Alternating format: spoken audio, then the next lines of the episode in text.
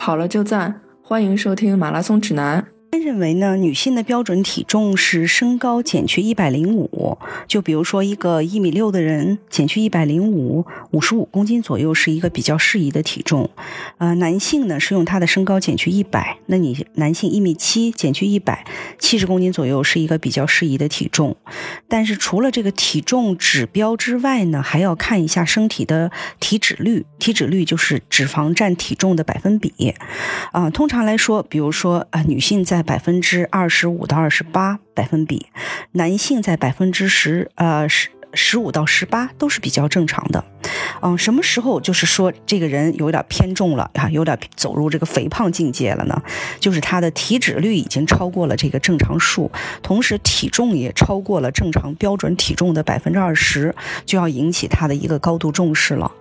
嗯，这是我们说的通常的人，但也有人说我是一个健身教练，我可能体脂就是连百分之十都不到。比如说男的啊，那他也是很正常的，因为他所从事的这个职业啊不一样，天天就是练肌肉的嘛。所以我们说这个是一个呃比较正常的一个概率范围，在这个范围之内，我觉得大可不用特别担心，只是监控而已。年龄越大。动的越少，越需要监控，但超过这个正常范围，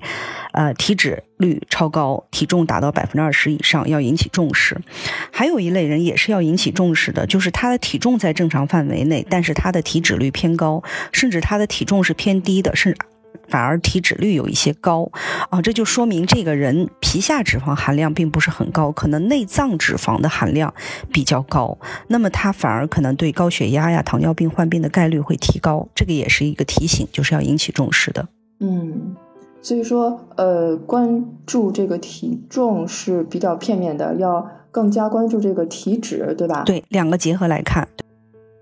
欢迎大家收听我们的完整版。在各大播客客户端搜索“马拉松指南”都可以收听。